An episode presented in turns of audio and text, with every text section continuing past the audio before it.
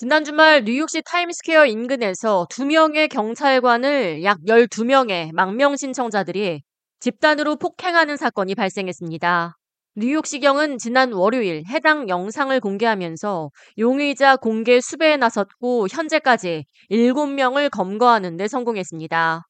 하지만 문제는 검거된 7명 가운데 단 1명을 제외하고는 모두 보석 없이 석방되면서 석방된 용의자 가운데 4명이 가명을 사용해 캘리포니아행 버스에 몸을 싣고 도주했다는 사실입니다.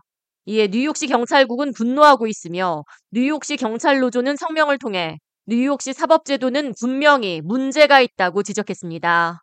뉴욕시 경찰노조인 PBA의 패트릭 핸드리 회장은 경찰 인력이 폭행을 당했고 뉴욕시경이 공개 수배에 나서며 용의자들을 어렵게 검거해도 사법 당국은 증거가 충분하지 않다는 이유로 이들을 보석금 없이 바로 석방하고 있다며 서류 미비 이민자들을 이제 무슨 수로 또 검거해야 하냐고 반문했습니다.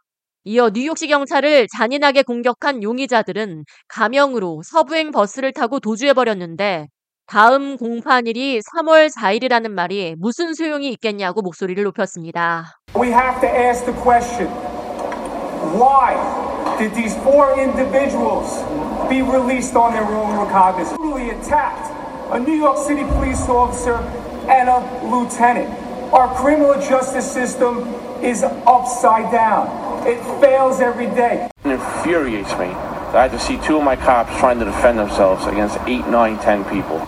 뉴욕시 지하철 시스템에 새롭게 도입된 신규 열차 탑승을 위해 맨해튼을 찾은 캐티 오컬 뉴욕 주지사 역시 누가 뉴욕시 경찰을 구타하고 공모 집행을 방해하느냐며 그들을 다시 돌려보내야 한다고 강경한 입장을 보였습니다. Get them all and send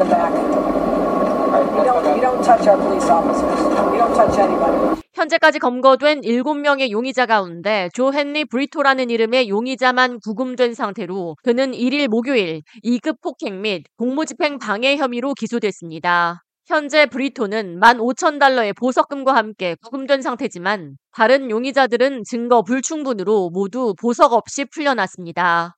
하지만 이같이 허술한 사법제도에 대해 공화당 인사들은 민주당이 만들어 놓은 사법 시스템으로 인해 뉴욕시가 엉망이 되고 있다고 지적했습니다.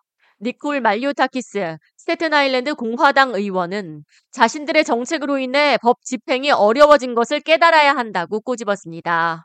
뉴욕시 행정부는 기자회견을 통해 뉴욕시 치안 강화와 주민 안전을 위해 노력하는 뉴욕시 경찰국과 경관들을 공격하고 폭력을 행사하는 것은 결코 용납할 수 없으며 당신들이 어디 있든 전 세계를 뒤져서라도 찾아낼 것이며 책임을 물게 할 것이라고 경고했습니다. K-Radio 이하입니다.